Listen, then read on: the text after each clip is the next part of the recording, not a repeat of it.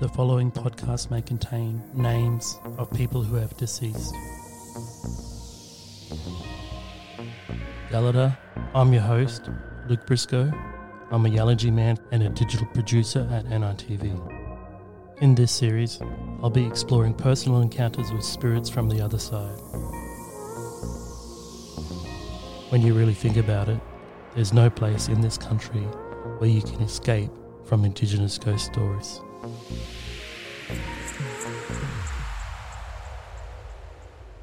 On this episode, we have Zach James. Zach is a nationally recognized film and television personality, and he's acted on shows such as 8 Triple M and more recently the co-host of NITV's The Shadow Trackers. Welcome to the show, Zach. Thanks for having me on. Yeah, let's just like start this by you know saying um, uh, now I'm in by um, Wajak Noongar so I'm just on um, operating and living on um, Wajak Noongar land at the moment, just paying my respects to the elders past and present. Thanks for having me on the show, bro. Thank you for joining us. Now, Zach, can you share a bit more about yourself? Yeah, for sure. Um, so I'm a, uh, primarily identify as a Wongatha man, um, so Wongai from uh, Wiluna and Leonora Way, which is about a thousand kilometres or 900 kilometres northeast from Perth in the goldfields. Um, also Yamaji too, uh, from Cue Sandstone, which is just uh, you know close to there as well. But I'm also Murri as well, so I'm from um, from Toowoomba, but don't know too much about that side. Um, I did acting on TV for a little while. Did 8 Triple M Aboriginal Radio uh, in 2014 and then Shadow Trackers with Hunter Page uh, after that, which was also pretty boss. Um, and then I was really lucky to have a beautiful little daughter. Uh, so I've been staying at home since then and not really traveling around acting. And now COVID anyway, so I can't can't go out act anyway.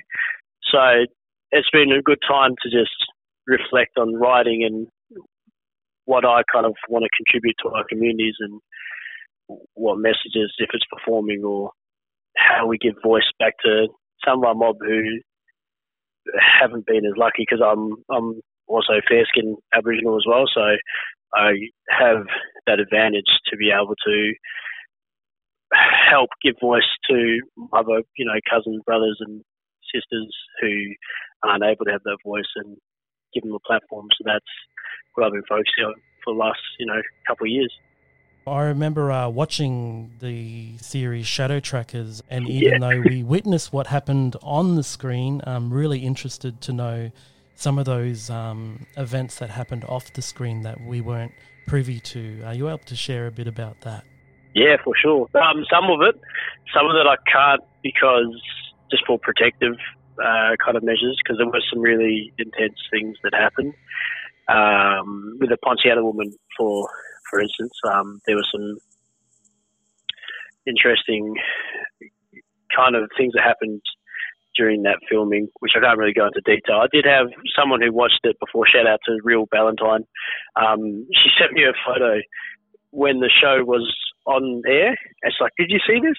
And it's this photo of the screen with lightning struck, and it was on the infrared camera, and it's of this tree, and you can see this tree and on either side of the tree are just these long arms just hanging out on the side. Like you can see that it's clearly like this creature's arms there. And um, so I said that, that I saw that, had shivers go up my spine straight away because I hadn't actually seen that.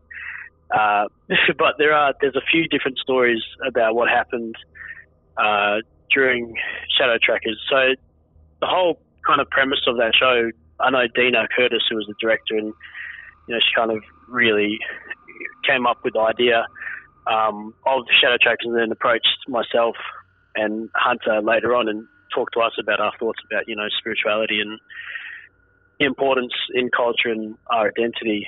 Uh, and I know that her, one of her major things that she wanted to discuss and investigate was the importance of our spirits to our culture as First Nations, as Aboriginal people, and the messages behind some of those stories as well. And the reason why there is some stuff that I probably shouldn't talk about is because, um, as a lot of us know, connected to our Tjukurpa, to our dreaming, is law, and there's things that we can't talk about on the wider audience. So that's that's just the reason why I'm not going to talk about some stuff that also happened during filming. What I am going to talk about is uh, a particular thing. There, there were a lot of different things that happened, like, and if you think about little signs that you shouldn't be going to do something, because number one, we're black, we shouldn't be investigating spirits as it is. We should be running the other way. Um, there, there were all different things like when getting on the plane, about to leave, the doors opening, you know, like three times in a row, not just once. Uh, massive delays on traveling. Uh, the, just the feelings you get. You're not meant to be doing something. Like some of us were just getting real sick. We, the original episode, which was the Bunyip episode in Bow Desert, that wasn't actually what we were meant to be investigating. Uh, we were actually there to investigate something really different. And on the, the first day of filming, we kind of travelled to this house. So um, Hunter's family, who are from that way, had this other story, which was about the seven gates of hell, uh, and this other this other thing, this Maru kangaroo. And because the process of shadow trackers, Hunter and I were never told any information. Uh, so Dena would just go, "Oh, look, this is this story. This is the name of the thing. We're just going to find out more as we go along." So when you see the way that we re- react, that was actually real because we had no idea. We are learning everything kind of organically and on the spot. So we were traveling to this house first time and no one was there and they were meant to be there. Well, like, that's weird, you know. We came back a bit later. Uh, something happened with the car. I think it wasn't moving. It wasn't driving. And then the third time we came there again, and there were just hundreds and hundreds and hundreds of cow cattle just like blocking the road, not letting us get through there. And that was the very first week of us filming the show. And I think we kind of we sat back as a crew, and Dean was kind of like, I think maybe we shouldn't be doing this story. And apparently, the yarn was about this this maro, this kangaroo that uh, used to be up in the hills, and a lot of hunters' family would see it and they would like shoot at it. And when it turned its face, it had like a woman's face with big long hair and everything like that. And even when I talk about it now, I feel like you know a little bit a little bit scared, you know. Um, and the thing that that woman did was that she took the souls of young men, or took their spirits. So, and Hunter and I didn't know that as well. So, once we heard that, we're like, yeah, all right, let's not let's not do that one, eh? Um, so we didn't end up investigating that story. Uh, so then, with a Mulyawonk, which was the third story, I think that was in Murray Bridge we were there to investigate the Mulyawonk. And so the Mulyawonk, the, the yarn that Uncle Kevin passed on to us was about this, this old fellow. He was a, he was an elder long time ago, and he used to be really good at catching fish. And uh, he, one day and for a while, was catching all the fish, and none of the other mob could get any. And they came to him and asked him for fish, and he refused to let them have it. And so they kind of came together and they, I think they sung him and forced him down to the bottom of the river, where he transformed into this creature, which is the Mulyawonk. And so there's some cave systems within a specific spot in the Murray River, um, in Murray Bridge, where this Mulyawonk is. And the yarn goes that if you're ever in that area and you're swimming at night time, he'll like grab you and take you underneath the water. So there's a couple different things um, in that. The first of all is, you know, there's the moral stories behind a lot of our dreaming stories, our Tjukurpa stories for young people, which is about, you know, greed and, you know, selfishness. So if you look at, say, religious scripture or something like that, and you, you look at the morals behind the stories, there's similar stuff with a lot of our dreaming as well, where there's like teaching us about what you can and can't do. You know, it's like when you're out camping, you don't whistle, you don't need the fire because Wurachi will take you know little hairy men. Uh, it's similar in stories with these dreaming stories. So the moral was, you know, don't be selfish, share with the community. And then on the second one was that you don't go swimming in the water at night time, you know, because there are like strong currents and you can get dragged down. Uh, and then the third one is that this thing was real because we actually saw it and we, we actually caught that on camera too. I remember distinctly seeing that footage and be like, hey, bust that. So we had a houseboat for that week, which was the flashiest thing as well. I never had a houseboat before. Uh, and so we, we stayed on this houseboat for the entire week and we would travel up and down Murray River um, on, in Murray Bridge and investigate at night time. So the first night that we kind of we set up our anchor and we, we chose a spot was really close to where this cave system was underneath the water.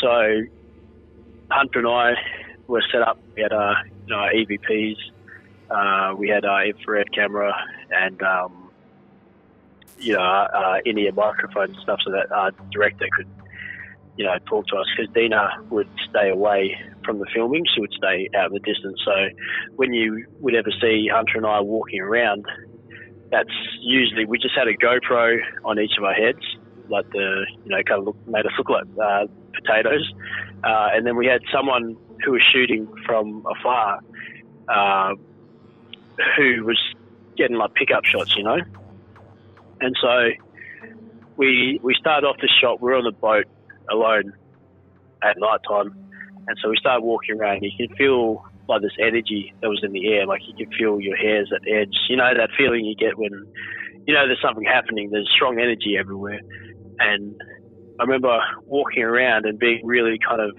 not scared, but a little bit nervous about what was going to happen.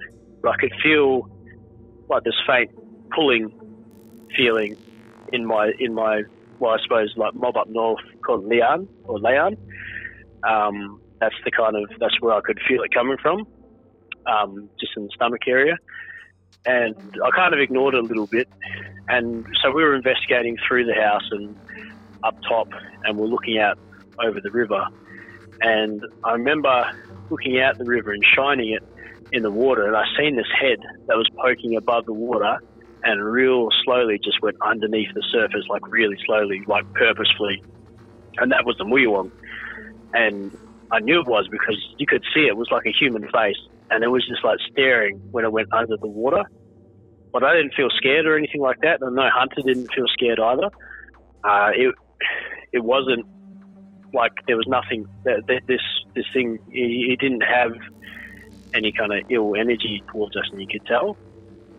But while this was happening, that feeling in my stomach was getting really strong, like this pulling feeling and it was starting to make me feel kind of anxious, you know, a bit like getting nervous, a- energy, a bit jittery. And so we kind of walked around the top of the boat for a little while. And then we're like, you know what, why don't we go and land? And like, yeah, sure, all right, we'll, we'll walk around, we'll go around, and look at the land. So we went onto the land and we started looking. This was on the kind of, um, you know, it was called like a little beach that we were moored on. And there's like a car, uh, car park there. And so we're kind of looking around a little bit and you could hear the sound. Uh, it was at first when I first heard it, I thought it was Dena doing it, but it wasn't. But it sounded like a screeching sound, and this wasn't picked up on the cameras, which is real freaky. And you could hear it really clearly. Like Hunter and I could both hear it, and this feeling, even just while I'm telling you this right now, I can feel that same kind of energy coming back again. Um, this this feeling started to really get strong, almost like if you imagine there was it, like this this actual line coming from my stomach being pulled towards a specific place. And Hunter must have had it as well because he was going the same direction. And we ended up walking into the darkness, and there was just this random park bench in the middle of nowhere too. There was nothing else around it, no pathway, nothing. And um, we kind of looked at each other and we're like, "Should we?" And he was like, "Yeah, come on, let's do it." And so we turned our lights off and we just sat there in that darkness for a while. And you could just hear, as soon as the lights came off, it was like the volume just went up on all these different sounds and there's chittering of like bugs and, you know, everything movement around. And then it just went quiet and you just heard footsteps just coming towards like like sprinting towards us, and we're like, "Wow, bust this!" and sprinted out from that darkness, and we ran. We absolutely just hit tails smashing through the bush going back, and we went straight back to the boat. And everyone's like, "You right?" Like, "No, no, we're done. We're just cut it for now. We'll just finish this right here." And um, we got smoked out, and um, that was that was that for that night. You know, that should have been the end of the investigation for the nighttime part because we got enough stuff that it was like, yeah, okay, you know, this is this is good. We got some really strong footage, um, and that nighttime, I remember. I'm just trying to find something so I can make the sound for you. Um, going to sleep, and on the back of my head, because obviously when the boat just heard this sound the whole night, was like.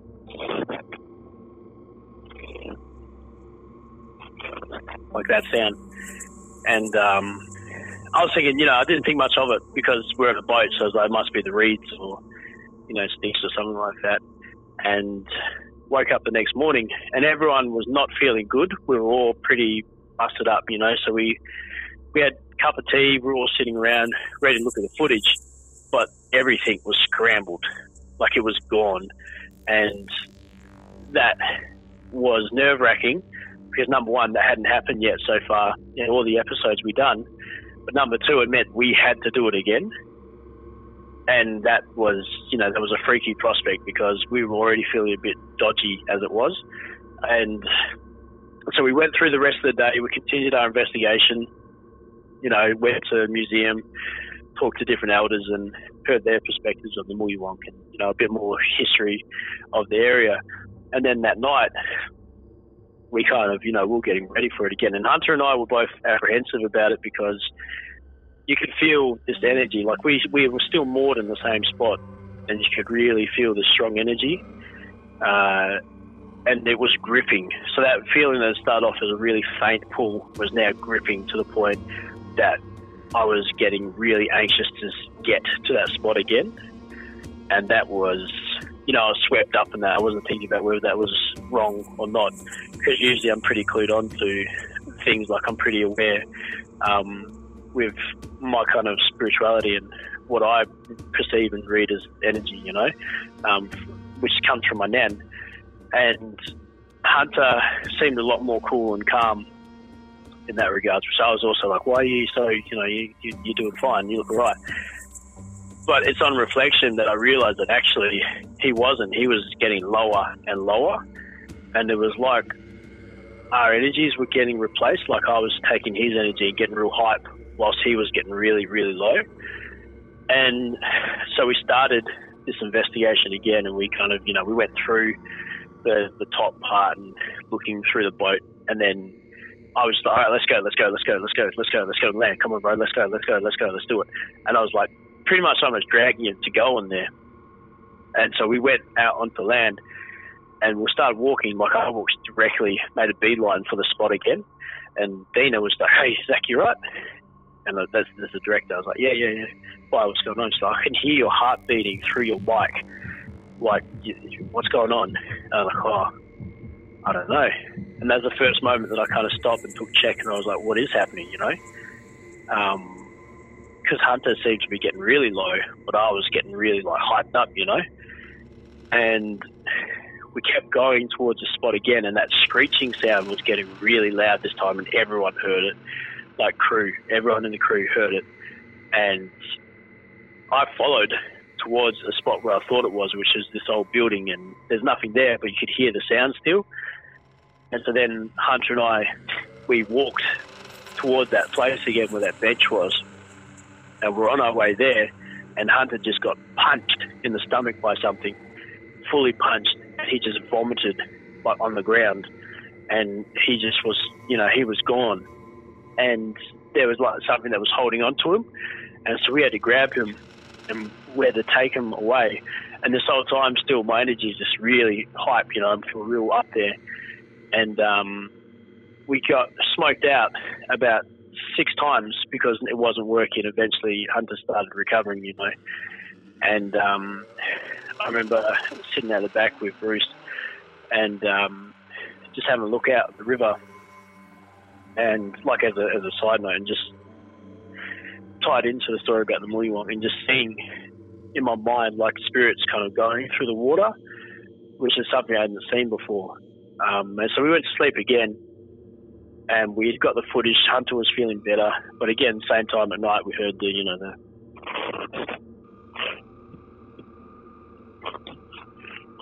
You know, it's kind of scratching and thumping sounds. So the next morning, we woke up, and so Dena, our director, had been making phone calls, and they contacted some elders who are able to see things. You know, like those ones who got real strong um, real strong magic, um, and they looked into it and they saw this thing. They saw what had happened.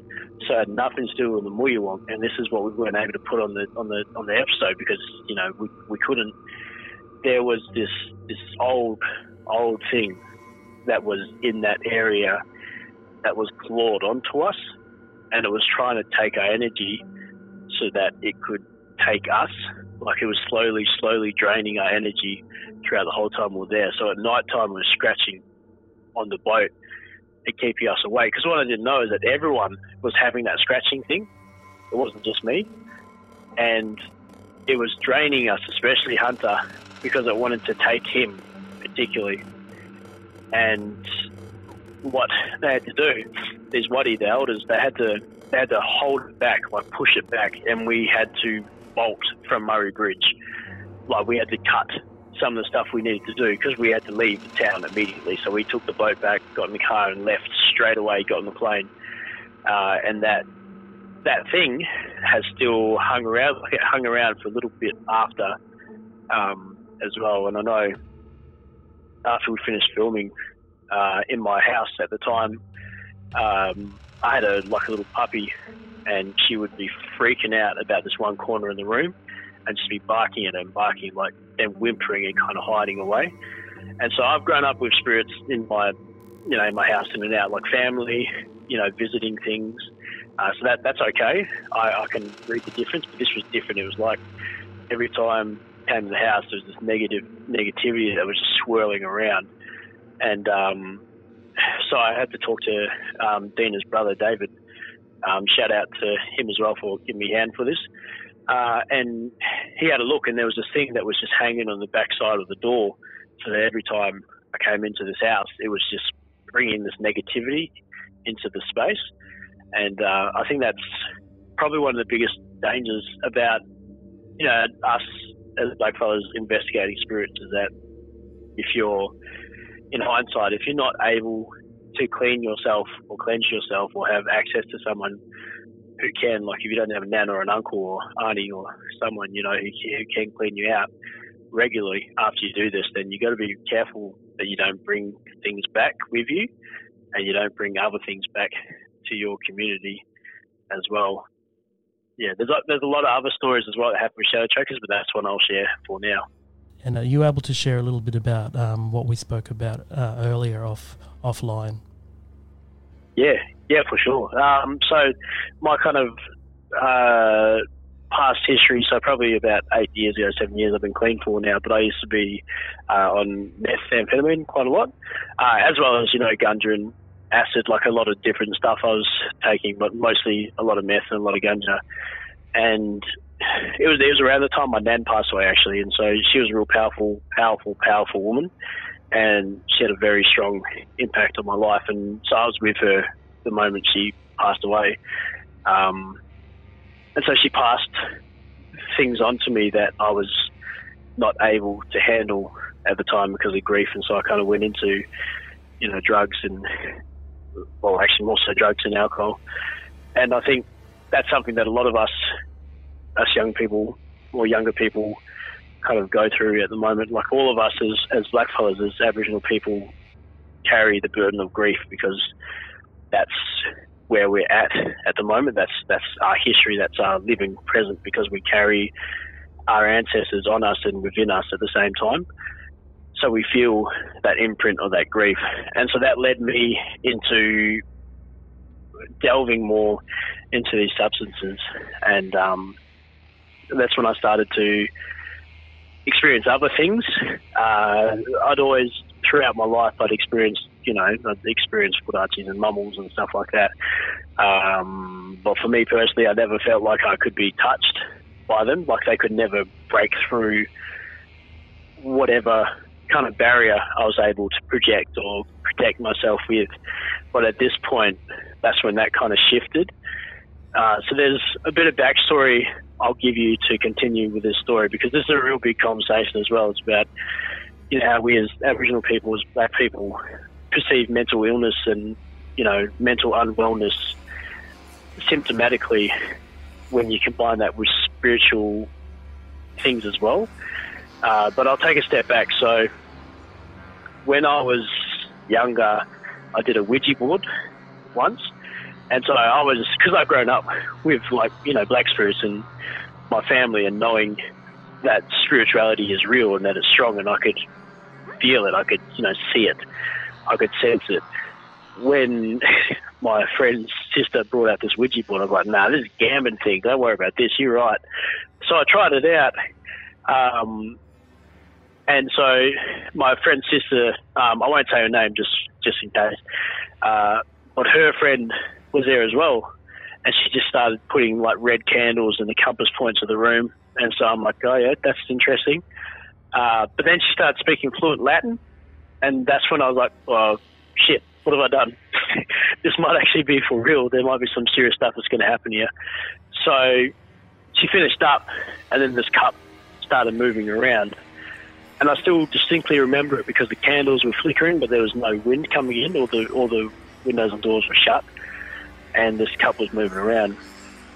And so I talked to my friend's sister. I was like, "You're just doing this?" And she's like, "No, I'm not." So she let go, and the cup kept going around, you know. And I, I found out some different things, which I won't share on here, uh, just because there's there's names involved. And I ended up finishing this kind of this session and you know I felt weird, didn't really like it. I didn't feel comfortable with the situation, and that night I was going to sleep, and so um, I was sleeping in my brother boy's room, and he had his bed. I was on a mattress on the floor, and his bedroom, the roof was probably about I reckon ten foot high, and there's like a little manhole in the far right corner. So the funny thing about this room is that for as long as I remember, it you could always see the moon through the through the roof. I don't know how because it was like a you know it was a plaster ceiling. You shouldn't be able to see it, but you could, and you could trace it where it was going. And so I used to always be able to do that. And I remember this night that light I used to be able to trace was going in all different directions, like around the room. And I went to sleep thinking, you know, that's a bit funny. So I was woken up in the middle of the night. I don't know what time. My mate was just tapping me, going, "Zach, Zach, Zach, Zach, Zach, Zach, Zach, Zach, wake up, bro, wake up, wake up, wake up!" And I like, "Shut up!" I'm like, "What, what, what, what?" And he pointed up in the ceiling, and you know when there's like purple darkness when you're awake, and you, you, when you wake up in the middle of the night, you can see it as dark, but it's purple, like you can kind of see through it. Well, there was that, and then from the top right corner was pure black cloud just spewing out from the roof, and I'm talking like jet black. And I remember it coming over me, and this feeling where all of these negative things were just rushing through my head, and I was seeing all these images that were really distressing and horrible. And I was like stricken, you know. I was like on my bed, just completely taken back. And so I had to do my protection thing, um, and where I asked my nan and pop to look after me as well, because they were both alive at the time too. And, um, so that worked. And this, I opened my eyes again, and there was clarity between me, but I could see this cloud above me still and my mate was just shaking on his bed, like you know he was like proper shaking, and then he stopped, and I tried waking him up, and nothing nothing happened. Um, eventually, he said something, and I was like, okay, and I was freaked out, but after about an hour or two, I eventually fell back asleep. So the reason why I brought that up is that further down the track, I didn't really have too much experiences with that thing until I was like, hey brother hear footsteps walking behind me in the house.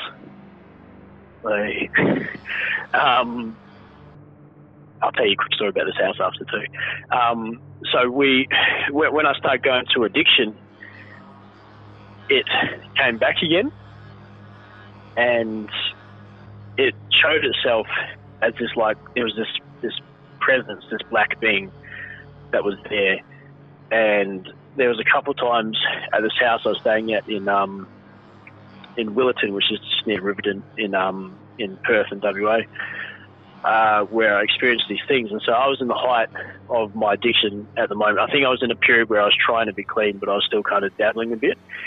And I remember this one night I was sleeping in my bed, and because I was in like addiction phase, I was a bit slothy, you know. Um, so I had like plastic bags around my bed, and I remember distinctly waking up because I could hear footsteps on those plastic bags coming around to my side of the bed, and there was just this heavy breathing just on my face.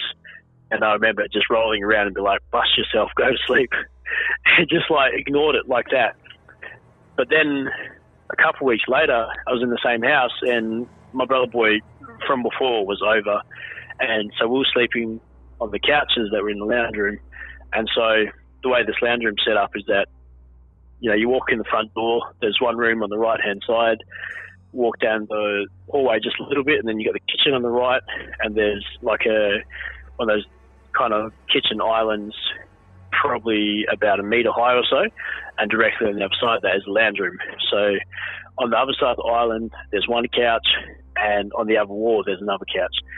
So we're sleeping on the couches, and same thing happened again. Middle of the night, uh, my mate wakes me up, brother boy wakes me up. Um, like, wake up, wake up, wake up. And I wake up, and I just hear like footsteps running and getting away. And he jumps out of the couch, sprints around behind the island, walks around, and he's like, oh, what? I was like, what? What'd you see? And he reckons that he woke up and he just seen this big black shadow just leaning over the island, just staring at me while I was on the couch. And when he woke up, it sprinted away, you know, just disappeared. So there's there's two things that this could possibly be in my mind. So the first one is if we talk about addiction, drug abuse, alcohol, some of these substances that have never been prevalent for us as a people, it could be a messenger or, you know, like a mumble or a, a, a dark presence that's there to persuade you to get off whatever you're doing because it's not right for your spirit. Uh, and I think we do have those. We always have had those. Um, I know up north and where I'm from too, like around Marble Bar region, I've seen it a few times actually. There's tall men, and they like they real tall, like pure black, tall legs, long arms that go down, and they're there as messengers. You know, they're they're there. They don't do anything to you, but if you see them, you know that you're doing something you shouldn't be doing. So I feel like it could be that. But on the other hand, because of Ouija board that I'd used, that's not, you know, that's not that's not a blackfellow thing. We don't create Ouija boards. That's not our magic. That's not our spirituality. So it could have also been something from like an introduced spirit, almost like something that doesn't belong to this land. So we're not necessarily equipped to be able to rid ourselves of it. If you talk about spirituality and mental health, I think that moment has a lot, a lot, a lot to do with things. So uh, one of the repercussions of you know drug addiction is I still suffer from anxiety every now and again. It's not always present, but it does come and go. And I think that's pretty much directly tied to that moment because it was like something hung on to me inside. It, it's only been recently that my auntie has actually been able to properly, you know, clean me out of this thing because it was still in there, you know, and that's what I mean, which is interesting because she, she practices both as, you know, as a mother and woman, but also as a, as a Christian um, woman as well. And so I'm not I'm not that way. I don't really follow religion in that sense. Uh, but with this particular thing, because it was from both those sides, my own family weren't necessarily able to get rid of it because they couldn't see it as well. Um, so if you talk about, you know, a lot of our people being taken as young people and going to missions, which is a, a white Catholic institute or a Christian institution where those spirits are really prevalent, then it makes a lot of sense because we're not necessarily equipped to help ourselves in those regards to get rid of those kind of spirits. Um, I think I would recommend don't ever do Ouija boards just as a just as a thing, like necessary at all, because there are some real real bad stories about what happens with Ouija boards. I think I was pretty lucky um, there is some real bad stuff. I think this also ties into what you were saying before, brother, about uh, how our elders and our wadi would use substances to communicate with spirits. You got to remember that that was taught, that was trained you know, properly. That was through law. So yeah. those mob knew they were taught proper ways of how to do that too. So a lot of us young people who maybe don't have access to going through might still be doing things and experiencing things, but we haven't been taught properly. So you kind of get stuck in this limbo behind between knowing is what you're experiencing real or is it psychosis? And maybe it's a bit of both. But because you're not able to access that real pure form of knowledge or Yinnabai or Katajan, you can't rely on that, and that starts to delve into your identity, and that goes into your mental health well-being as well. And you know, a big conversation that is starting now is about you know the idea of mental wellness or mental illness and spirituality, and what does that look like for Aboriginal people? Because the Western framework doesn't work for us. It's not it's not relevant because we don't work in that system. We're too deeply connected to other planes. You know, I was saying earlier about how we carry our ancestors not only behind us but in us, with us at all times. Like time is irrelevant because we are everything at the same time, and I think all humans are. But a lot of Westerners have been taught so heavily to disconnect themselves from their experience as a family, as a bloodline, that they almost have a strength in their independence that they are just independent from everything else. So the responsibility doesn't rest on them, so they don't feel that pain, whereas we do. But we carry greatness and strength with that too. Like we do carry magic from our people, and there's a real power in that. So the reason I bring this up, and this is something that you know, I was having really long conversations with my mum just recently talking about, you know, if you talk about the symptoms of schizophrenia, for instance, where you're hearing voices, um, you might have paranoia. Nine times out of ten, the voices you hear are not dangerous to outside people. You know, this is again, you know, this is um, you can't abide by what I'm saying, obviously, um, because there are different experiences for different people. But what's to say that those voices aren't our spirits, you know, that are a reflection on some trauma that you haven't dealt with, and that's the way that our spirit's trying to explain that to us, you know. And I think when it comes to drug addiction and alcohol and escapism, a lot of that comes from our lack of being able to access our culture and our strength. I'd um, I'd encourage any of you mob if you if you're listening and you kind of want to have a look at a really good thing, um, look at the Circle of Courage by Dr. Martin Brokenleg. He's a um, he's a he's a black fellow from America, psychiatrist and psychologist, and he does a framework all about it's a medicine wheel, which is all about culture and the impact it has on us as a people. Um, and I, I, I, give this framework to all young people that I work with because I think it's really powerful because spirituality is so tightly wrapped up in that framework. It's one of the best mental health kind of things that I would recommend you have a look into because it does justify to Wadjalas, to people who need science and numbers, that as a race, as a people, us blackfellas need spirituality. It is intrinsically tied within us, within our spirit, within our soul, within our body and our mind, you know. A lot of us know and we can tell, but we're going through a massive shift. Um, and it was something that a really good friend of mine told me.